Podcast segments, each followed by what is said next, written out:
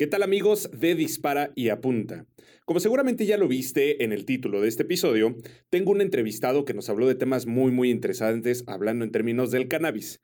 Sin embargo, esta entrevista la hice a través de Zoom. Desgraciadamente, la ventaja que tenemos, mejor dicho, con el Internet y herramientas como Zoom es que nos permite conectarnos con personas que no necesariamente tengan que estar en la misma ciudad o la misma zona geográfica que uno. Y eso facilita muchísimo el que pueda, el que pueda yo llegar a encontrar personas que te aporten mucho conocimiento, valor, herramientas, etcétera, para tu día a día.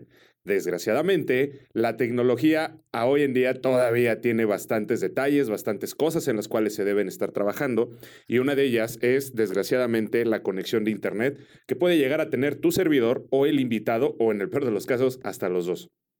También me ha pasado en otras entrevistas que ha hecho por Zoom, donde este, el Internet está bien, tiene buenas condiciones y todo, pero desgraciadamente el audio de alguna de las dos personas a veces es un poco más común con el entrevistado que no se encuentra tan preparado en términos de audio que también eso demerita un poquito la calidad. Afortunadamente hasta hoy no hemos tenido ninguna situación donde verdaderamente sea tanto el problema que este, impida el tener una entrevista por mala calidad de internet, por mal audio, etcétera. En realidad es más pequeños detalles que puede llegar a ser ligeramente incómodo tal vez, pero que no pasa más de ahí. En esta ocasión, esta entrevista, la realidad es que quiero darte esta pequeña advertencia, por eso fue que decidí de darte esta introducción, eh, poder platicarte que, pues desgraciadamente, sí hubieron algunos pequeños detallitos. Este, se escucha perfecto, se entiende perfecto, así como cualquier otra entrevista que ya has escuchado, pero sí hay algunos momentos, sobre todo al final de la entrevista, los últimos siete minutitos, donde son solamente cuatro o cinco momentos, donde un segundo, medio segundo, se nos va tantito el audio. Te pido que me tengas un poco de paciencia en esto, sigo indagando cuál es la mejor manera de poder seguir alcanzando gente a través del Internet sin eh, presentar este tipo de problemas. En lo que yo encuentro esa solución, te pido que me tengas un poco de paciencia. Estoy seguro que te va a encantar este episodio tanto como a mí. A mí se me hace muy interesante este tema y, e insisto una vez más, realmente tampoco es algo de que preocuparse este, los temas de los que te estoy hablando, pero únicamente te lo advierto para que tengas un poco de conciencia al respecto. Ahora sí, te dejo el episodio y espero una vez más que lo disfrutes tanto como yo lo hice.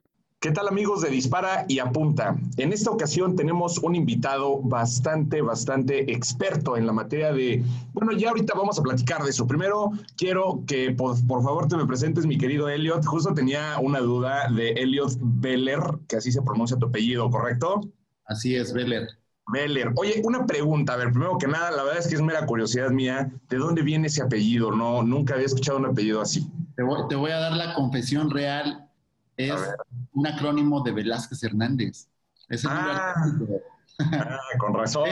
Pero, toda la vida, toda la vida he firmado como Beller, Beller, Beller. Toda la vida desde chamaco.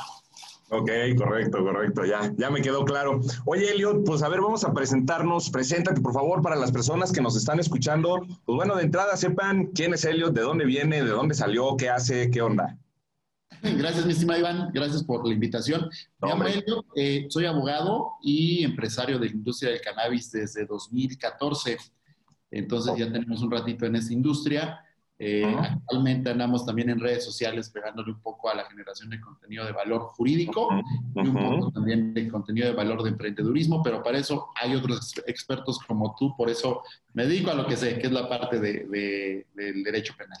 Ok, perfecto. Y de hecho, precisamente esa fue la parte, así fue como, como nos conocimos, digo, para los que nos están escuchando puedan tener un poquito de bagaje nada más de qué pasó. Ah, pues bueno, yo conocí a Elliot, este, te conocí a ti, Elliot, por la plataforma de TikTok, que ahí fue donde te encontré. Ahí tú te has especializado mucho hablar en temas eh, jurídicos, en temas legales, este, en, en, en, una, en un ámbito bastante amplio. Sin embargo, al momento de conocernos y acercarnos, pues yo me di cuenta que tenías también esta área de expertise hablando en término o en un tema de la, de la marihuana, que de hecho es, o el cannabis, ¿no? Que es, es un tema bastante, bastante controversial, de hecho, pues bueno, muy lleno de contrastes, muy lleno de, de cosas, eh, pues buenas y malas, etcétera, y a la hora de conocerte me di cuenta que... Se cortó. A ver, perdón, ¿me escuchas, Elliot? Ahí ya te escucho perfecto. Ah, perfecto. Y como estaba diciendo mi querido Elio, pues bueno, ahí fue donde este, me di cuenta que tienes esta área de expertise. A ver, platícanos, háblanos sobre el tema del cannabis, esta industria. Para empezar, ¿cómo fue que llegaste a este tema? O sea, tú un abogado que pues, te estuviste desarrollando en tu profesión, ¿cómo fue que llegó al mundo del cannabis? Mira, yo cuando acabo la carrera, de inmediato entro a trabajar a una institución de gobierno en el área de combate a las drogas. Entonces ahí empecé a tener mucho contacto con lo que había detrás de lo que vemos nosotros en la televisión de las drogas, ¿no?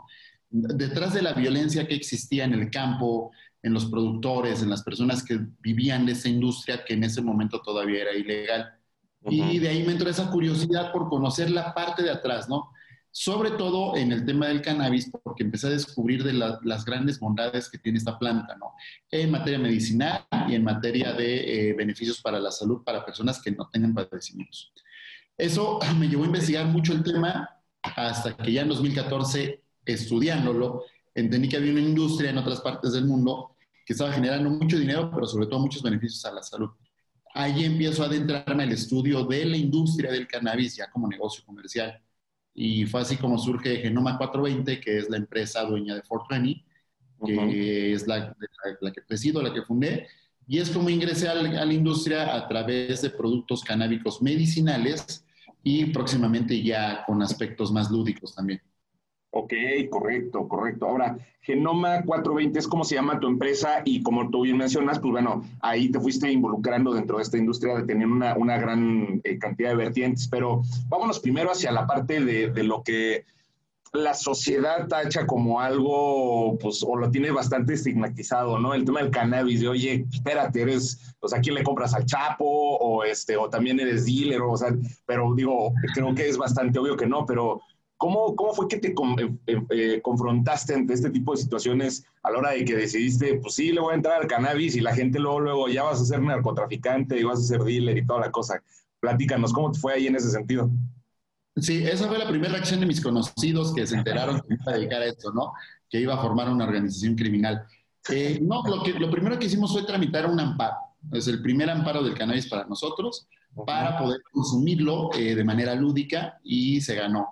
Con eso obtuvimos las primeras semillas ya de manera legal. Eh, pero los trámites judiciales en México y burocráticos eran tan lentos que decidimos mejor trasladar la empresa a California, donde ahí ya era 100% legal. Ahí teníamos acceso a muchas plantas, semillas, productos, aceites, todo. Eh, y empezamos a operar desde California. Eso hacía que todos nuestros productos fueran legales e ingresaran a México a través de procedimientos legales eh, ya con amparos para poder ingresarlos a pacientes que lo iban a utilizar con fines medicinales. Y eso fue lo que nos diferenció de estar vendiendo droga, comprando droga ilegal aquí, que es el cannabis, a mejor migrar a Estados Unidos, donde era 100% legal y ya no teníamos ningún problema judicial. Ok, correcto. A ver, digo, sé que, sé que esto es un tema bastante pues, extenso, complicado, puede llevar a muchos tecnicismos y, sé, sé, que sería complicada la, la, respuesta a la pregunta que te voy a hacer, pero ¿cuáles son las complicaciones legales que se, que se te presentaron al hacer esto y que, o sea, que dijiste, mira, es que por esto, esto y esto fue que decidimos irnos a California? Acabas de mencionar que son temas complicados, pero a lo mejor ser un poco más detallado para entender perfectamente por qué no se pudo. Pues mira, los amparos que estaba otorgando la Corte y los tribunales después de la jurisprudencia que se sentó, te permitían el consumo lúdico de cannabis en lugares que no afectaran la salud de otras personas. Ok. Pero no te permitían adquirir la semilla, te permitían cultivarla en tu domicilio, pero nunca decían cómo la ibas a adquirir. Entonces, ya que tenías el amparo, ibas a Cofepris y Cofepris te decía, sí, adelante, pero no la puedes comprar. No la puedes comprar. no te permites.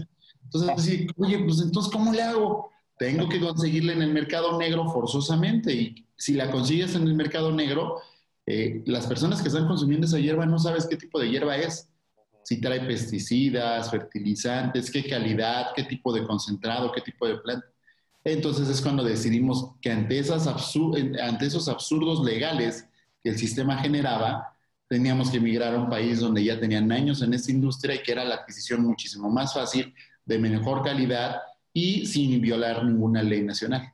Claro, no, y eh, a ver, o sea, entonces si te estoy entendiendo bien, básicamente dice, bueno, yo la ley te puedo permitir que tú la consumas y que tú la cultives, pero mmm, yo misma ley te prohíbo que la puedas adquirir, o sea, entonces, te entiendo. Oye, a ver, y una pregunta, ¿y por qué, y, y o sea, ¿cómo, cómo puede llegar a que suceda algo tan absurdo? O sea, ¿qué pasó en la ley? Mira, es que yo como abogado te puedo decir, si vieras todas las aberraciones que legislan en ocasiones, la ley prohibía desde el cultivo, el consumo, la aportación eh, y la adquisición de, de hierro. Okay. Cuando la, la, la Corte empieza a atender una cama para que se pueda hacer ya el consumo lúdico de manera legal.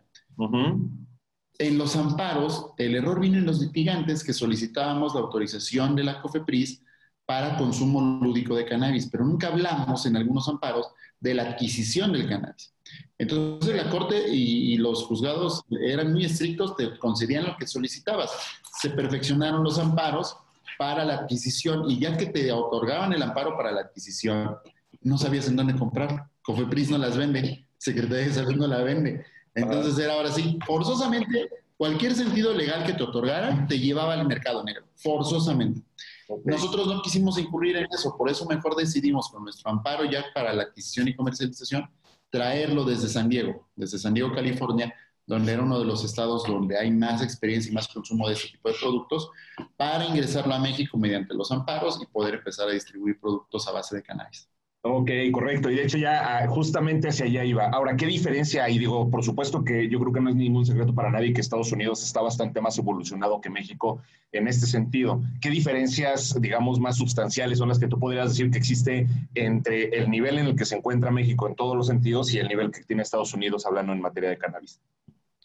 De entrada, en Estados Unidos el federalismo no es tan centrado como en México. Es decir, los estados, a pesar de que a nivel federal les ha prohibido el cannabis en Estados Unidos, los estados dentro de su soberanía y autonomía pueden regular. Entonces, en muchos estados, por eso vemos que es legal, pero en otros, en el estado aledaño se ha prohibido. Entonces, eso hace que sea más flexible la ley y más justa. Aquí en México, por desgracia, todo está sometido a lo que el gobierno central establezca.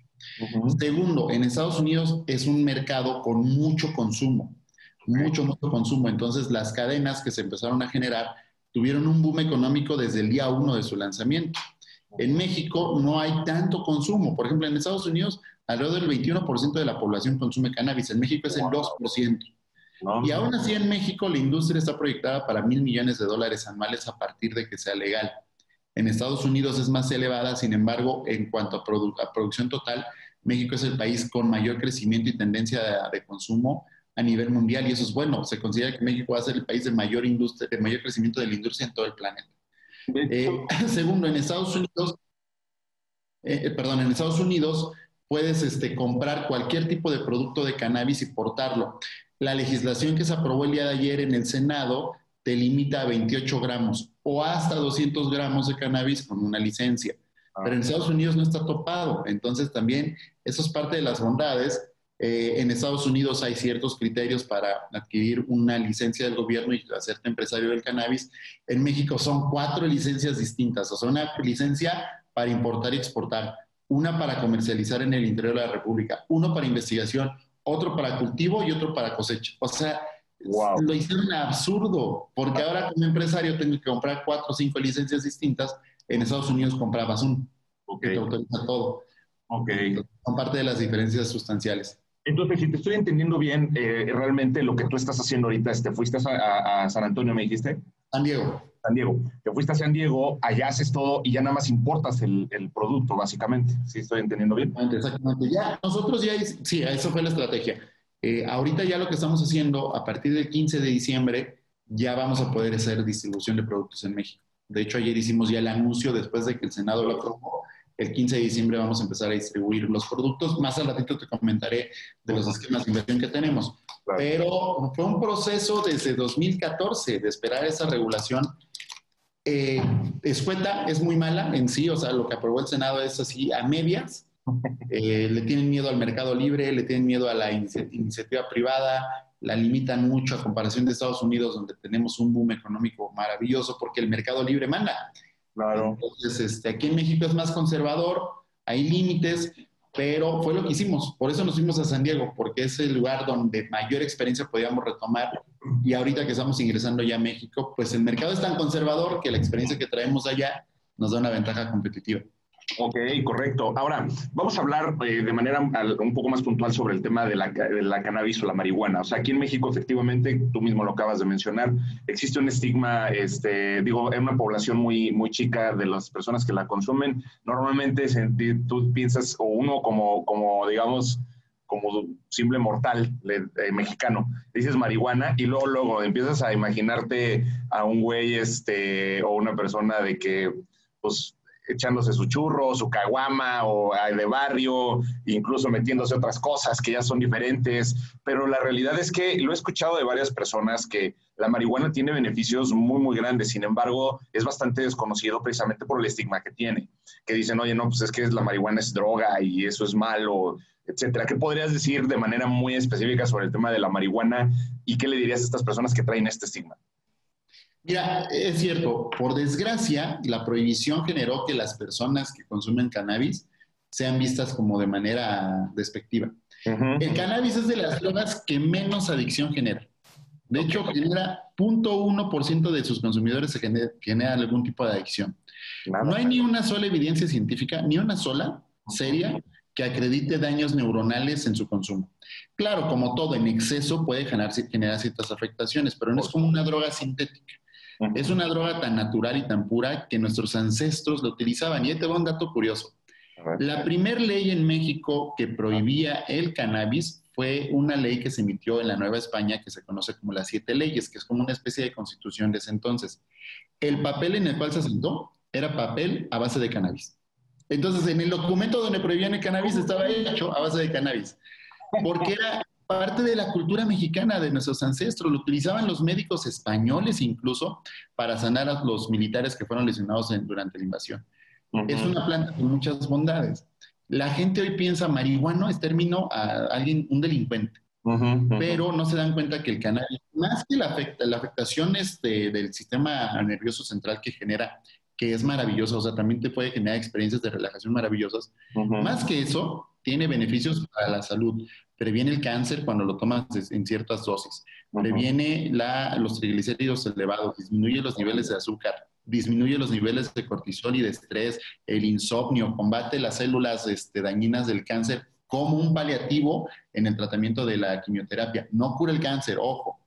El tema que circuló mucho de que, oye, es que en el COVID te lo cura el cannabis. No, pero fortalece el sistema inmunológico porque también hay que ser serios. Eh, muchos empresarios o pseudoempresarios decían, el, el, cannabis cura el COVID. No es cierto, no lo cura. No cura el cáncer tampoco, tampoco cura la diabetes. Son productos alternativos y que van de manera paralela a los tratamientos científicos tradicionales para disminuir y tener mejores efectos. Entonces, este, esa es una de las cosas que hay que quitar el tabú y darnos cuenta que es una planta con tantas bondades medicinales que llevamos más de 60 años perdiéndonos esos beneficios. Ok, correcto. Ahora, háblame un poquito de las presentaciones, porque de hecho, eh, cuando entré y vi precisamente de, tu página, vi que hay goteros, hay, en, eh, bueno, mejor dicho, en gotas, y bueno, vayan, para acabar pronto en diferentes presentaciones. La mayoría de la gente también igual dice, ah, bueno, marihuana, pues es esta hojita seca que la pongo así como para hacerme mi churrito en el papelito y me pongo a fumarlo. Pero veo que hay otras presentaciones. Entonces, a ver, platícanos eh, y edúcanos un poco en este sentido. Mira, tenemos varios productos en 420. Uno de ellos, obviamente, ya ahorita que va a ser legal en México, van a ser estos que estamos viendo, que son los típicos carros, pero con 32 plantas distintas de alta calidad. ¿no? O sea, vas a saber qué tipo de plantas estás ah. consumiendo. Si eres novato, una planta con bajo THC, que es la parte alucinógena. Si eres un máster en este tema, tenemos una planta llamada Bruce Banner, que tiene alto concentrado de THC. Tenemos este, una venta de cogollos, que van a ser la planta que todos conocemos que venden de manera ilegal para que tú armes tus propios este, churros de mota. Eh, vamos a tener, bueno, ya tenemos una crema, que es donde viene la parte interesante de Fortuny. Tenemos una crema a base de THC que ayuda a curar cicatrices por quemaduras y te las disminuyas en un grado. Es decir, una quemadura de, primer, de tercer grado te la puede disminuir a segundo y una de segunda a primer grado. Entonces son maravillosos. Y esa misma crema para personas con artritis o dolores este, eh, musculares muy severos, con una pequeña dosis que se unten les quita y les alivia el dolor. Ojo, no cura la artritis, pero ayuda a combatir los dolores. Y uno de nuestros productos estrella es los drops, las gotas de THC y CBD, que son gotas que te pones de manera sublingual antes de dormir te ayudan a combatir estrés, ansiedad, nerviosismo, combaten el Parkinson, te ayudan a disminuir niveles de cortisol, de triglicéridos, de azúcar. Y tenemos también las presentaciones de THC puro, que son combinados con el CBD para combatir eh, células. Bueno, cuando tú eres eh, sometido a un tratamiento contra el cáncer a través de radiaciones o quimioterapias, la quimioterapia no distingue las células buenas El THC lo que hace es que a las células que quedan un poco golpeadas por el tratamiento de la quimioterapia, las fortalece para que no se pierdan. ¿Eso en qué se ve reflejado? Mejora tu apetito y como comes más, te fortaleces en vitaminas y nutrientes para combatir el, cáncer. Segundo, ayuda a que pierdas menos cabello, los síntomas de la quimioterapia sean un poco menores y eso te ayuda a sentirte muchísimo mejor y a que enfrentes mejor el tratamiento.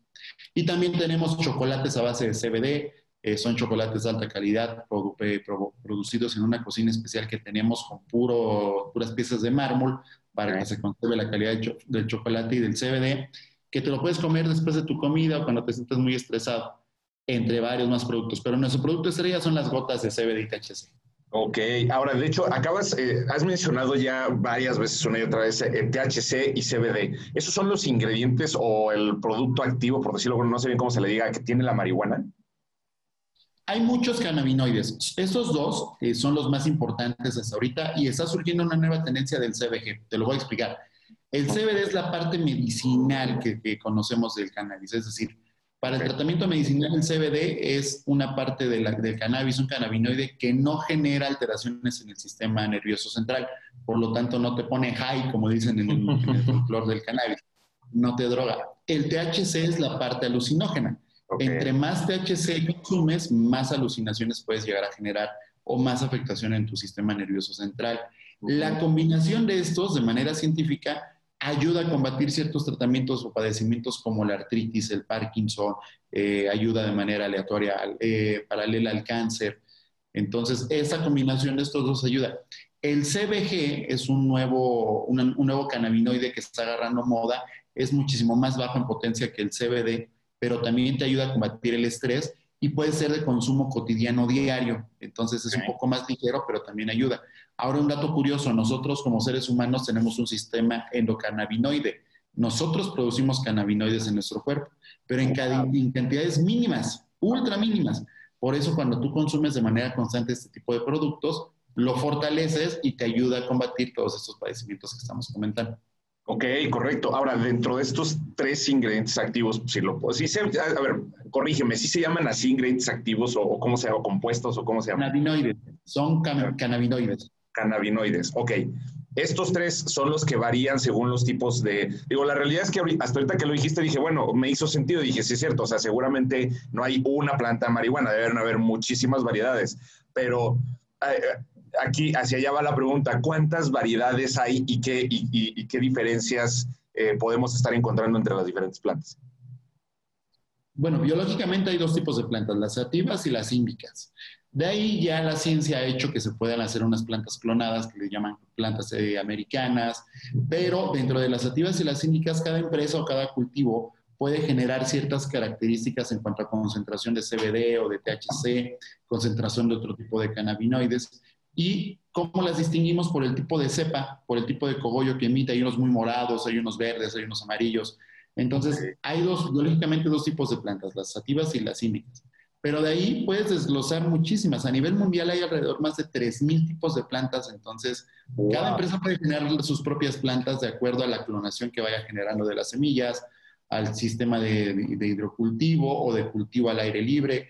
Entonces es, es, enorme la cantidad de plantas. Cada empresa va a ir generando las suyas. Por eso digo, en el mercado negro que permitieron que existiera en México, pues uno no sabía qué estaba comprando. Ok, correcto. Y de hecho, precisamente ya también, ya quiero empezar a introducirme más al, al, digamos, a la parte del negocio como tal de la del cannabis. O sea, en ese sentido, háblame un poquito de, del cannabis como negocio. O sea, ¿qué, qué, qué representa? ¿Cómo funciona aquí en México? ¿Qué implicaciones tiene?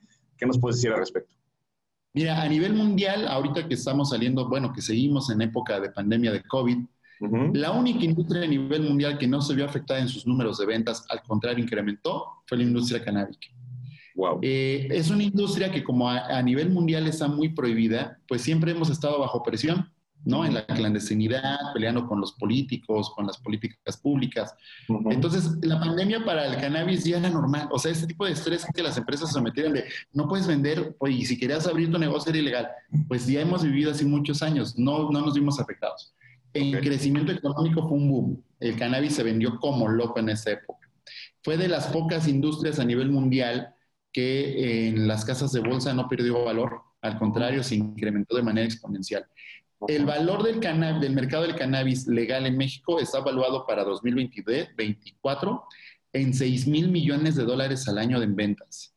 Entonces, está evaluado para 2026 como el mercado número uno en ventas a nivel mundial con una evaluación aproximada de 9 mil millones de dólares. Por eso México urgía que se genera esta regulación. Les dio miedo a los legisladores, la verdad les dio miedo abrir el mercado para este tipo de números que se podrían alcanzar, pero es un buen paso. Eh, es una industria que genera muchísimos empleos. En Estados Unidos es de las industrias que más empleos está generando a mexicanos. Eh, es una industria muy, muy sana en el sentido de que puedes generar varias cadenas de negocios, desde la siembra y la cosecha hasta los procesos de extracción, hasta franquiciarte, hasta comprar una franquicia o este, generar tu propio modelo de negocios. Eh, entonces, es tan grande y tan vasta que estamos por entrar al verdadero boom del cannabis. El promedio de crecimiento, si tú compras acciones o inviertes en un crowdfunding de cannabis, el promedio de rendimientos está arriba del 26-30%. Entonces, es una industria que está creciendo de manera, de manera monstruosa en números económicos. La gente no lo sabe, la gente sigue buscando invertir en, en, páginas de traders y todo eso por un 8 o 10% de utilidad, con mucho riesgo. La industria de cannabis te está dando 3, 4 veces eso. Entonces, e, es un boom económico y como empresa me consta, la verdad es que las expectativas a futuro, ya para nosotros en, en ese mercado legal, eh, son exorbitantes, de verdad, es una industria que está, va a ser la industria del futuro. E incluso Harvard Business School determinó que va a ser la industria que saque de la crisis a los países en vía de, desarrollo. Los países en vía de desarrollo que quieran salir de la crisis económica de la pandemia tienen que legalizar, legalizar el cannabis por la aportación a Producto Interno Bruto que puede generar. Wow, wow. Oye, está, está bastante interesante. La verdad es que no me esperaba este, los datos que acabas de, mencionar. En alguna ocasión conocí a un trader que me platicó muy, muy superficialmente sobre el tema de la, del cannabis o la marihuana como, como instrumento o vehículo de inversión. Y ahorita, de hecho, contigo me gustaría, digamos, como profundizar un poco más en este tema. Sin embargo, te quiero hacer una pregunta, este, mi querido Elliot. ¿Por qué si, si, si ya se está dando, o sea, aquí en México entiendo que, pues bueno, todavía hay muchos temas que hay que regular para que se pueda volver un mercado abierto, pero vámonos a Estados Unidos, un, un país que está sumamente evolucionado en el sentido de la marihuana y aún así existe la producción ilegal de la marihuana o el consumo, mejor dicho, el consumo ilegal de la marihuana. ¿Yo por qué debería dejar de comprar eh, la marihuana ilegal y comprarme una legal. De entrada hay implicaciones, para empezar, muy obvias, ¿no? ¿Por qué? Pues porque si es ilegal es porque quién sabe este, a qué, cuántas, cuánta sangre pueda traer ahí en medio de, pues porque así es la delincuencia organizada y ese es el mundo de las drogas. Por otro lado, la que es legal, supongo, aquí me vas a corregir si no es cierto, pero también porque, pues bueno, la, la marihuana que sí es legal, supongo que va a ser más costosa. Pero en realidad, o sea, ¿qué podría, por qué ¿por qué no ha dejado de existir la, marihuana ilegal? Porque los gobiernos no la han regulado, no la han liberado al 100%. O sea, por ejemplo, en Estados Unidos te vas a San Diego, California y puedes comprar desde tu churrito de mota de alta calidad. Este que te estoy mostrando tiene alrededor de un gramo. O sea, es nada. Pero eso no lo puedes ingresar en la frontera de México porque es legal. Entonces aquí en México tienes que comprar cannabis ilegal. Entonces eso te lleva, los propios gobiernos generaron industria ilegal del cannabis. Ahora, eh, las ventajas de que se apertura el mercado libre esto es que disminuye los costos del cannabis particular, digamos, del cannabis legal, porque la competencia aumenta, y los puede disminuir no a niveles del cannabis ilegal, porque el cannabis ilegal no sabes qué te están vendiendo. Las empresas serias tenemos eh, invernaderos para hidrocultivo, el proceso de rayos UV para no utilizar fertilizantes, un ciclo de cosecha y siembra.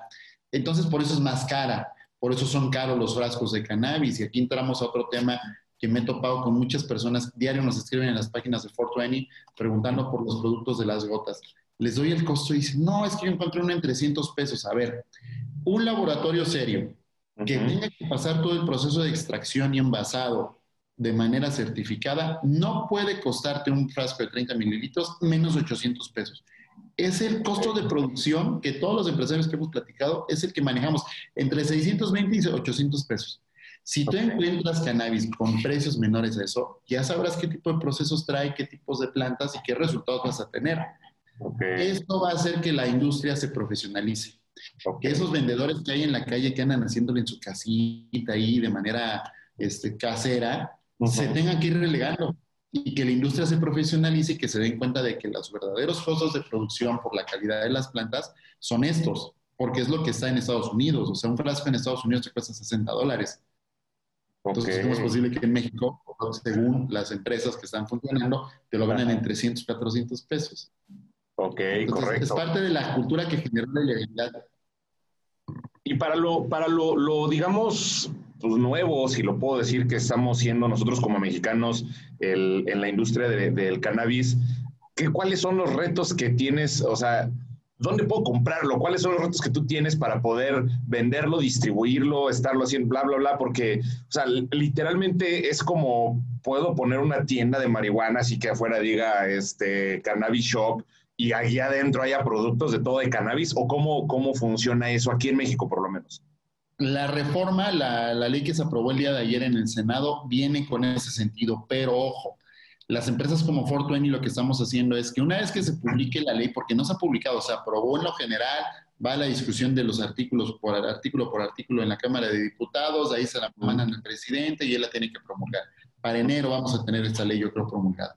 Eh, lo que va a ocurrir es que vamos a tener que adquirir las empresas una licencia, una de las cuatro licencias que tiene el gobierno para investigación, para comercialización, para importación y para siembra y cosecha. En este caso vamos a comprar las cuatro licencias para poder hacer todo el proceso.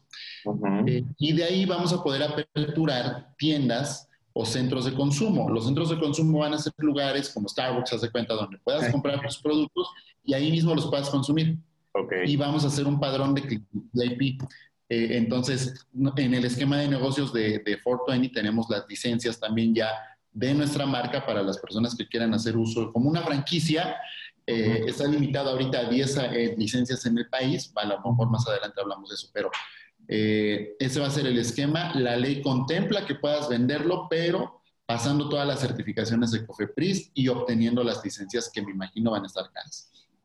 Oye, voy a hacer una pregunta, Elliot, que puede ser un poquito rara, pero, o sea, ¿puedo, puedo decir se podría entender que es que para ti, que lo que, lo que nos estás platicando ahorita, el ideal del, del, del cannabis ya evolucionado desde un aspecto jurídico, este, eh, de negocios, etcétera, y en un mercado maduro sería lo que popularmente la gente ubica cuando les dices Amsterdam, que hay bares donde te venden marihuana y donde te venden muffins y no sé qué y no sé qué, y que de hecho es, incluso te prohíben eh, o te prohibían en ese momento, en ese entonces, entrar con un cigarro de tabaco, pero pues adentro todo el mundo andaba una marihuana. O sea, si es correcto, a lo mejor si alguien, ah, igual que yo, porque yo sí me lo imagino, si alguien igual que yo se imagina lo mismo diciendo que México, como pensando en México como un, país ya maduro en esta industria. Somos muy verdes, eh, a nivel nacional somos muy verdes en estos temas y siempre lo vamos a hacer por nuestra propia cultura nacional. No creo que lleguemos a tener bares, digamos, ¿no? Exclusivos para personas que consumen cannabis. Porque aparte no es recomendable la mezcla de alcohol con cannabis, ¿eh? eso también hay que decir. Eh, no creo que lleguemos a esa liberación y a esos niveles de libertad en el consumo de cannabis, pero yo creo que sí vamos a llegar a un momento en el cual lo puedas fumar incluso en lugares públicos. Porque no hay evidencia científica que diga que el cannabis puede drogar a alguien que esté al lado que nada más por el, humo de segunda mano. O sea, sí te puede generar afectaciones pulmonares por el, por el puro humo. Pero tú puedes ir en reforma caminando y una persona puede ir con su puro, con su pipa o su cigarro malboro y no tiene problema. Creo que en unos años, cuando maduremos como mercado, ya veremos a una persona, es más, yo que soy abogado, afuera de juzgados, un abogado que sale de su audiencia estresado fumando su cigarro Marlboro y otro con su, pues, eh, su porro, como le dicen de manera coloquial. Creo que a eso sí podemos llegar, creo que tenemos que quitar los tabús y no creo que llegue tanto la cultura nacional para generar estos puntos de reunión, de bares, de fiestas para, para consumo canábico, que sería maravilloso. O sea, a mí me encantaría, eh, porque yo, aunque no consumo el cigarro, sí consumo las gotas, pero te das cuenta de que la industria canábica, aparte de que genera buenas amistades, porque lo que hablabas de los tabúes al principio. Sí. Yo conozco abogados exitosos, empresarios exitosos, emprendedores exitosos que fuman cannabis. malo, y que les va muy bien en la vida, estudiantes y todo. Romper esos paradigmas va a ser importante para que la industria pueda ir agarrando cierta maduración.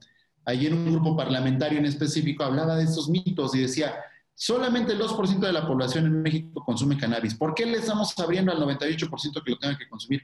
Pues es que no es a fuerza. O sea, tú, si tú no consumes, Iván, no vas a tener, no esa fuerza que tengas que ir a comprar la Fortuny. Totalmente de acuerdo. Son los paradigmas que tenemos que romper. O sea, no, no, no es que estés incentivando el 92%, es solamente que le estás dando la libertad de poder hacerlo si es que lo quisieran hacer. Y sencillo, tan, tan sencillo como eso, ¿no? Sobre todo, mira, las cárceles en México, 24% de las, de las personas sentenciadas es porque traían un cigarro de marihuana. Uno, así, o sea, hay, y de hecho, ok, perdona, perdona que te interrumpa, pero de hecho eso es una de las preguntas que te iba a hacer. O sea, hoy en día sigue siendo ilegal si no hago lo que tú estabas mencionando hace, unos momentos. Entonces, acabas de, sacar literal el, churrito marihuana que tiene, que pesa un gramo. O sea, si yo traigo uno de esos, ¿me pueden meter al bote, a la cárcel? Eh, la ley ahorita te permite traer 5 gramos para consumo personal, ¿no? Entonces, este, ojo, si traes más de 5 gramos, puedes ser acusado de narcomenudeo, te vas a reclusorio, es un desmadre, de verdad. Entonces, hoy en día sigue vigente eso. También hay que decirle a tu audiencia, no se confundan. Lo que aprobó el Senado es el la primer ley. Todavía no se publica, todavía no entra en vigor. Entonces, ahorita solamente puedes traer hasta máximo 5 gramos. En la ley nueva, que se va a promulgar a más tardar en diciembre o enero de este año, eh, del próximo año, va a ser 28 gramos. O sea, estamos hablando de 28 cigarritos como estos, hasta 200 gramos cuando tengas una licencia. Ok, ok, correcto. Y hay, una, hay un incremento muy significativo de 23 gramos, eso es importante. Nosotros en Fort Wayne, desde ayer que vimos la comparecencia del Senado, ordenamos ya a, San Diego que empiecen a hacer los estuches donde van a venir 28 gramos pesados de cannabis, para que cuando la gente lo compre diga, pues yo traer ese frasquito, sí, y sabes que son tus 28 gramos permitidos por ley, ya no te preocupes. Ok, correcto. Ahora, te quiero hacer una pregunta en este sentido, Eliot. Precisamente acabas de hablar de, los gramajes. Entonces, imagínate que yo llego y tienes tú tu tienda física y te digo, oye, Eliot, pues échame 50 cigarros. Mm, o sea, tiene, tú estás, ¿cómo te puedo, a ver si, si puedo plantear bien la pregunta, tú estás obligado a no venderme más de la capacidad que yo legalmente puedo aportar? Exacto. Bueno, no, es que justamente la ley, y son de las lagunas que ayer dejaron en el Senado y que se van a perfeccionar, cuando sea para compra y traslado, sí se van a permitir hasta los 200 gramos. Okay. Pero para consumo personal, cuando tú estés en tu trabajo, vas a poder portar hasta 28 gramos. Y de ahí, de acuerdo a, las, a los usos que vayas a tener y las licencias que adquieras, podrás portar más o menos este, esas cantidades. Pero el permitido de ahorita de entrada va a ser 28 gramos. Y eso es una maravilla porque la verdad es que también las personas que consumen nadie se fuma 28 cigarros en un día, o sea, sería, un, exceso. Pero, ojo, porque si tú compras un frasco de cannabis, traes 30 miligramos y eso significa mil miligramos de concentrado. Exacto, esa es la pregunta que te iba a decir. 10, 10 gramos, o sea, también hay que tener cuidado porque tú puedes decir, yo traigo un, frasco de medio litro porque también se venden. Ah, ahí ya estás excediendo los límites. Ajá. ¿no? Entonces, eso es parte de lo que los diputados ahora van a tener que perfeccionar, porque otro dato importante es, la ley permite que portes 28 gramos de cannabis, pero el Código Penal dice que puedes traer 5.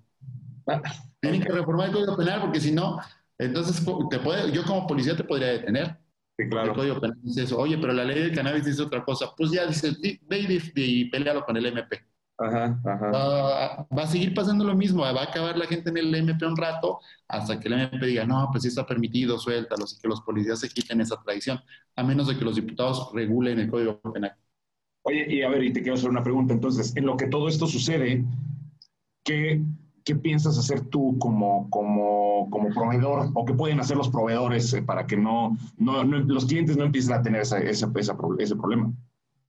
Nosotros, hasta que no se publique en el diario oficial de la Federación, esto, la hierba no la vamos a vender. La seguimos teniendo en San Diego. Lo que sí estamos vendiendo ya a partir del 15 de diciembre son los frascos de CBD medicinal, porque eso sí está permitido por la ley. Entonces, eso ya lo tenemos a la venta hoy en día. Lo que no podemos vender son hierbas o plantas o THC. Esa parte todavía está restringida. Entonces, la verdad es que yo como empresario estoy esperándome al 15 de diciembre, que es la fecha máxima en la que debe estar promulgada la ley, porque la Suprema Corte así lo, lo dictaminó. El 15 de diciembre es la fecha de lanzamiento oficial de Fortuny, donde ya podremos vender todos estos productos con las perfecciones que haga la ley. Eh, pero mientras el CBD en gotas ya se puede estar vendiendo desde hace un año. Ah, ok. Y una pregunta más, Eliod, en este sentido. Oye, ¿sabes qué? Pues mira, me interesó mucho y de hecho, fíjate que yo soy consumidor, no sé qué, y yo quiero comprarte a ti. ¿Cómo, o sea, me, me, acerco a tu página y tú me lo haces, me lo envías por paquetería como si estuviera comprando un producto en Amazon o cómo funciona? Sí, justamente lo mandamos a través de, la, de, paquetería. El CBD y el THC son bajos concentrados, no, no irrumpe los permitidos por la ley y lo hacemos llegar cualquier parte de la República. Eh, obviamente solamente esos frascos, igual la crema, entonces no hay ningún problema, lo hemos estado haciendo así desde hace un año. Entonces, no, no hay complicaciones mayores. Ok, perfecto. Ahora quiero que pasemos a la parte de la parte financiera o la parte de inversiones, hablando en términos de, del cannabis. ¿Cómo una persona puede estar invirtiendo? Yo la, la, realidad es que, te soy muy franco, no tengo ni idea si aquí en México existen, eh, dentro de la Bolsa de Valores, la Bolsa Mexicana de Valores, existen empresas que, que se dediquen a esto para que puedas tú comprar de cualquiera de los instrumentos o cómo una persona puede, puede empezar a invertir, invertir en la, en la industria del cannabis. Ahorita en México no, en la Comisión Nacional Bancaria de Valores y en la Casa de Bolsas no existe forma de invertir en cannabis en México porque sigue siendo ilegal. Las empresas que estamos constituidas, en mi caso es una farmacéutica, no vendo productos canábicos. En Estados Unidos sí lo puedes hacer a través de estas páginas o aplicaciones de trade. Puedes comprar acciones de empresas canábicas que ya cotizan en la bolsa. Nosotros en Fortuny, por la experiencia que adquirimos en San Diego, abrimos un esquema de crowdfunding aquí en México en el cual tú inviertes en Fortuny en la empresa farmacéutica. Cuando se genere la legalización del cannabis, ya estarás invirtiendo ahora sí de manera oficial y contractual en cannabis en México y con los niveles de crecimiento exponencial que genera esa industria. Y el otro esquema es que adquieras unas de las 10 licencias que vamos a vender de la marca que te va a incluir todos los productos Fortuny, el uso de la licencia que vamos a tramitar ante Cofepris y que tú seas un, una especie de franquiciatario en un estado de la República con la exclusividad durante un año y que alcances las metas económicas que te va a poner la empresa para que en el segundo año puedas aspirar a ser socio regional. Ok, correcto. Ahora, y, y, dentro de este tema, hablabas hace un momento sobre los rendimientos que te está dando la, la las, las inversiones en, en, cannabis, que incluso llegan a más del 20%. Y lo dijiste perfecto, o sea, a la gente cuando hablamos de inversiones pensamos en invertir en Amazon o en Tesla y la madre y que van todo el tiempo para arriba y para abajo y que efectivamente, o sea, como todas las inversiones sabemos perfectamente que son de riesgo, etcétera, que llevan un rendimiento más elevado que las inversiones seguras, pero en este caso hablaste de un dato que sí es bastante, pues, interesante, que es un rendimiento del veintitantos por ciento, treinta por ciento. ¿Por qué existe esta diferencia? O sea, ¿en qué se basa esta, esta parte del crecimiento tan acelerado dentro de las inversiones en, cannabis? Porque muchas personas alrededor del mundo están esperando que en sus países se abra la industria del cannabis para consumirlo ya de manera más cotidiana y de manera más segura. Cuando los países están aperturando la legalización, los números de ventas se van al cielo de manera exorbitada. Cuando viene una pandemia como el COVID, las ventas se elevan. Cuando viene una recesión económica, las ventas se elevan porque la gente consume el cannabis para superar esos problemas de estrés, ansiedad que de estos momentos de crisis generan. Es una industria que toda la vida ha estado sometida a mucho estrés económico porque siempre la han mantenido en la línea de lo clandestino. Entonces, cuando la legalizas, es como un león que estuvo un año enjaulado en, en, en, África, viendo todo lo que existe alrededor. Le abres la puerta y sale a devorarse el mundo entero. Entonces, el industria del cannabis está generando estos booms enormes económicos y es, de la gente, como está invirtiendo poca gente, pero mucho dinero, se está disparando de manera exorbitante. Y es una industria muy segura porque las inversiones se van a estados donde son 100% legales estos productos y pues obviamente el crecimiento es mayor. Claro, claro. Ok, y entonces, si te entendí bien hace ratito de lo que estabas explicando del crowdfunding, es que yo me acerco contigo, o bueno, este, con, con Fortuny, y digo, oye, quiero invertir contigo, y entonces dices, perfecto, firmamos un contrato como se tenga que firmar, para que yo eh, tenga, te, te, te, ponga un dinero y tú a mí me das un rendimiento de acuerdo al desempeño de la empresa. O sea, no es deuda, es participación dentro del desempeño, o si es deuda.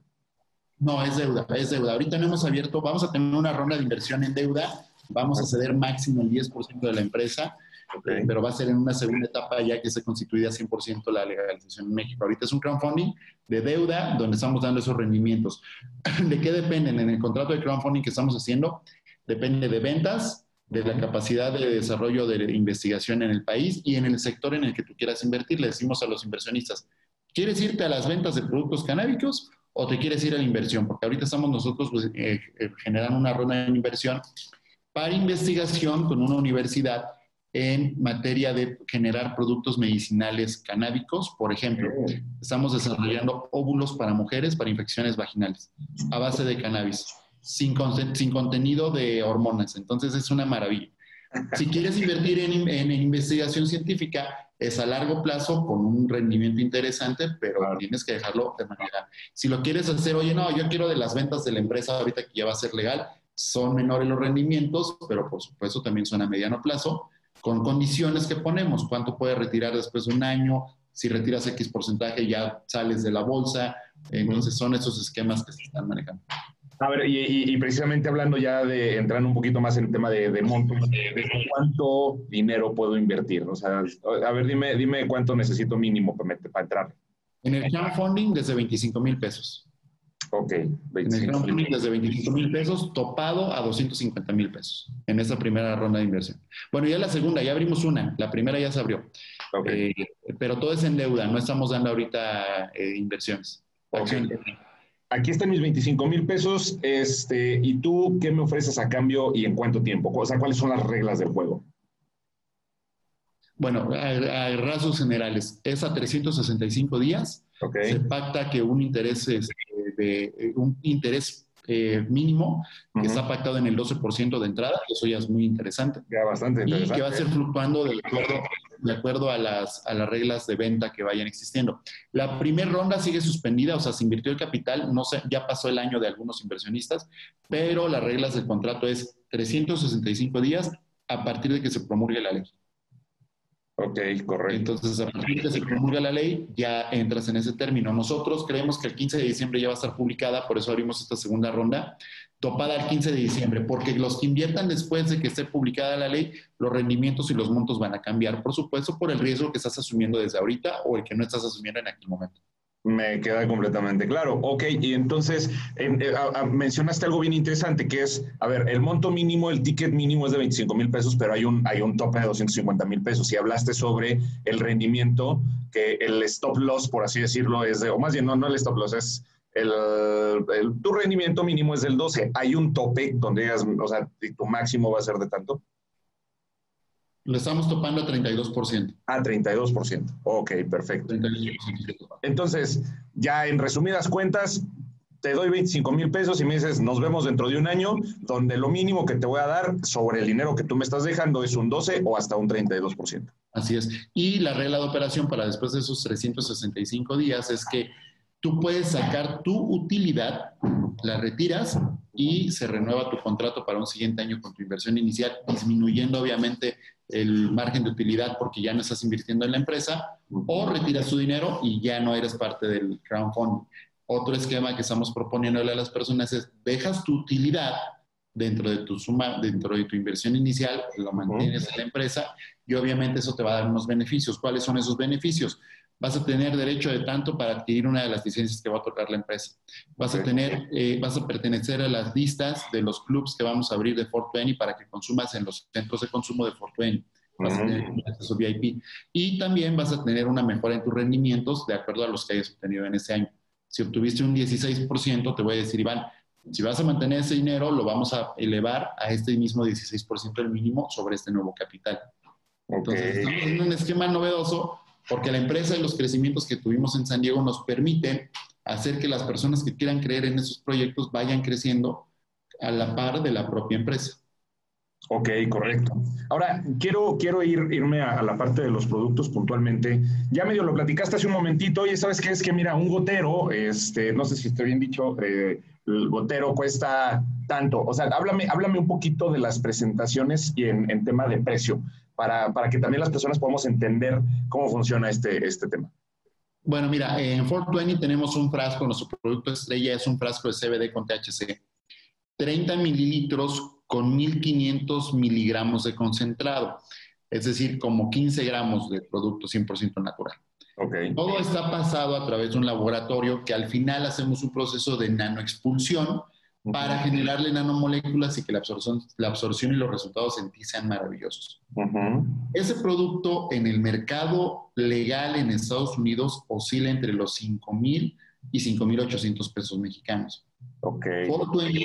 está ahorita en el mercado en un costo de 1.700 pesos. Wow. Pero si tú ves ese precio con lo que encuentras en algunas partes de México de 500 pesos, la gente se espanta. Ajá. Me explico, pero porque no saben todo el proceso científico que hay detrás de Fortuny y de muchas otras empresas. El precio promedio en el mercado legal es de 3.800 pesos. El, precio promedio. Entonces, la gente cree que es barato porque vivimos todavía en cierta ignorancia del mercado profesional que existe del cannabis. La legalización va a hacer que la gente empiece a darse cuenta de que las empresas serias como Fortuny tenemos procesos que por lo menos te generan esta línea de mercado de precios de 2.000, 2.500 pesos un frasco. Ahora, la ventaja también hay que decir, un frasco de esos te dura tres meses. Exactamente. Hasta cuatro meses. Ok. De acuerdo al tipo de tratamiento, porque también hay personas que un frasco se lo consumen en un mes de acuerdo al tratamiento que les, que les estén mandando. Eh, entonces, los costos oscilan en eso. Eh, tenemos la crema, la crema que son alrededor de 100 gramos, pero de puro concentrado y que te dura como 4 o 5 meses para personas con artritis, cuesta 1.200 pesos en el mercado. En Estados Unidos está alrededor de 2.800 pesos esa, esa crema. O sea, ahorita estamos nosotros por debajo del costo porque estamos todavía esperando ingresar al mercado, pero en eso van a oscilar, pero es parte del precio promedio del mercado. Ok, correcto, perfecto, me queda claro. Ahora, en este sentido, sí, para, para digamos, como puntualizarlo un poco, existen dos formas en las cuales eh, yo puedo acercarme contigo, por decirlo de alguna manera. Una es tema medicinal, por, por algún, algún tema de algún tratamiento recetado por mi médico, o que yo le dije a mi médico, oye, pues, ¿crees que estaría bueno si me comprara algo de cannabis y ya que él, él me va a dar las indicaciones?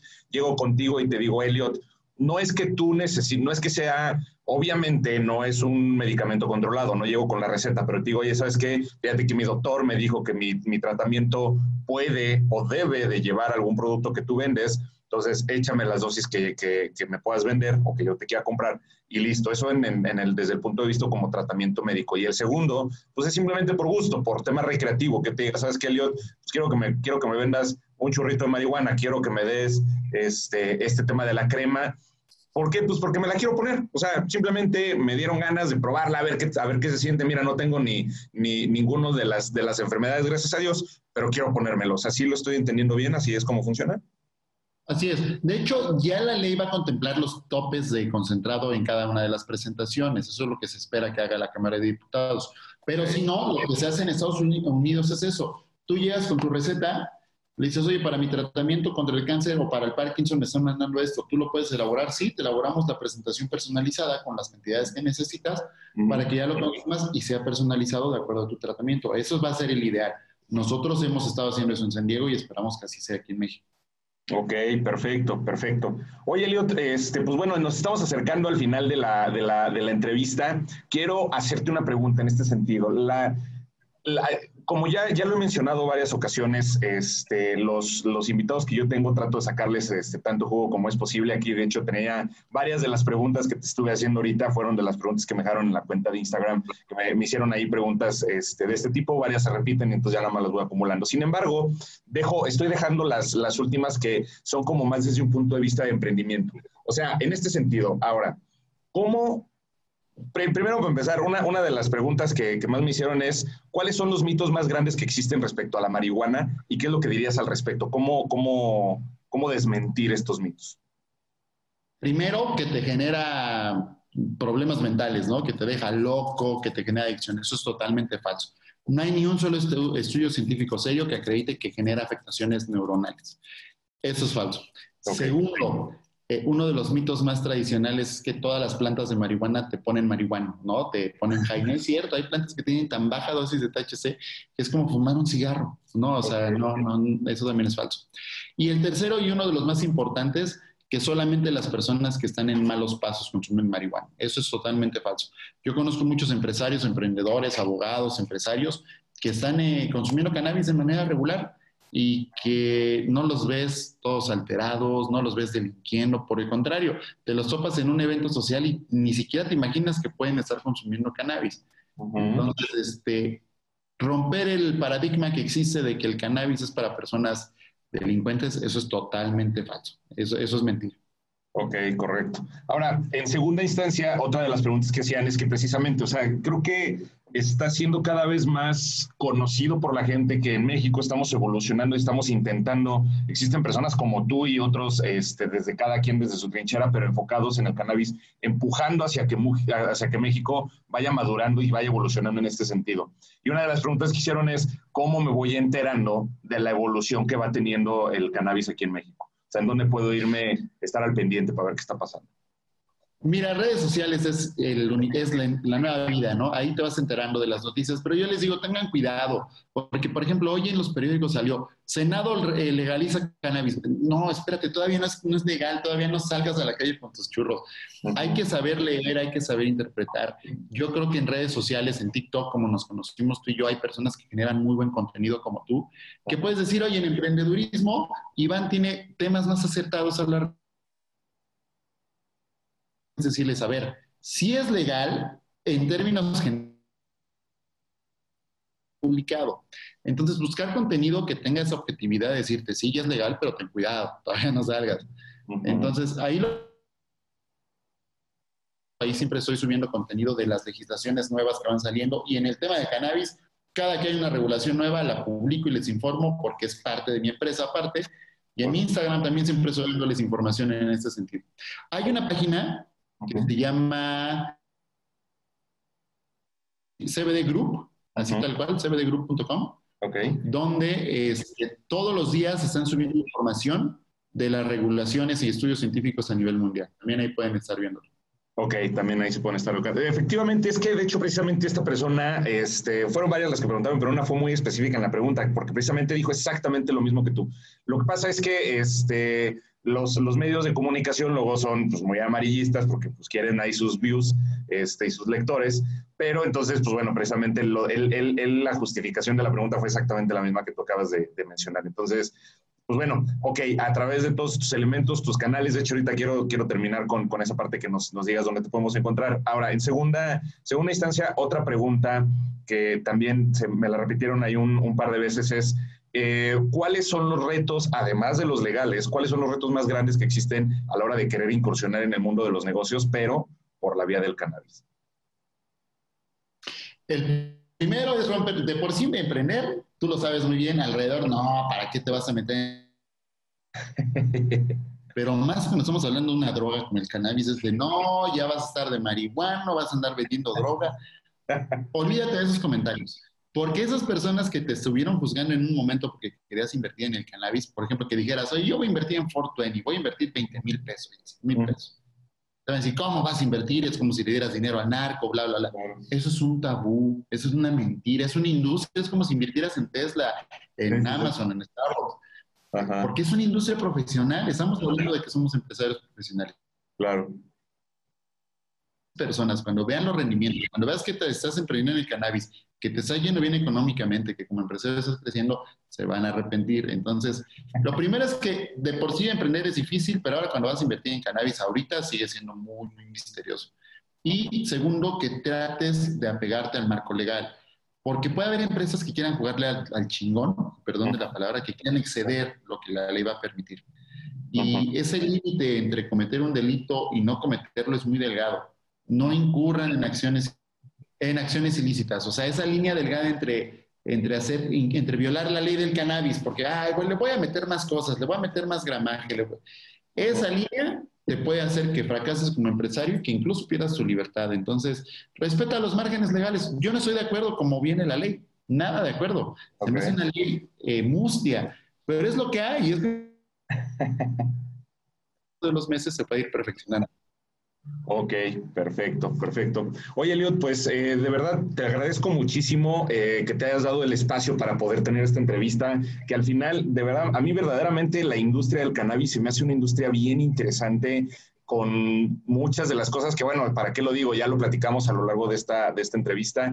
La realidad es que hay varios, hay bastantes temas más que me gustaría después más bien recapitularlos, porque una de las cosas que voy a empezar a hacer es empezar a tomar, digamos, como partes segundas, incluso terceras partes de un mismo tema, porque también algo que me pasa mucho es que después de que tengo la, la, entrevista, la publico, empiezan a surgir todavía más dudas en este sentido. Y ya me ha pasado varias veces que dicen, oye, Iván, pero no preguntaste esto, no preguntaste el otro, oye, ya me surgió la duda, no sé qué. Entonces, ya estoy seguro, estoy seguro que este va a ser uno de esos, de esos episodios que van a salir bastantes dudas y que es muy probable que después estén molestando para una segunda parte y complementarlo, pues sobre todo porque además, como bien tú lo acabas de decir, estamos avanzando en este sentido y si para el 15 de diciembre todo, todo va como, como se prevé, pues bueno, van a, van a ir evolucionando todavía más las cosas para el siguiente año.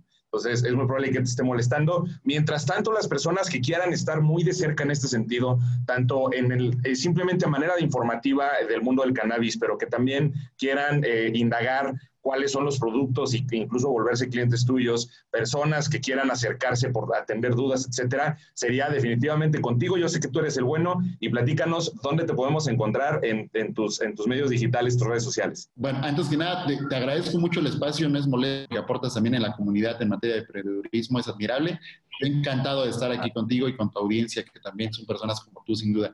Entonces, las veces que sea necesario. Y me pueden encontrar en TikTok e Instagram como Elliot con doble L guion bajo Beler, V-E-L-H-E-R, Elliot Beler.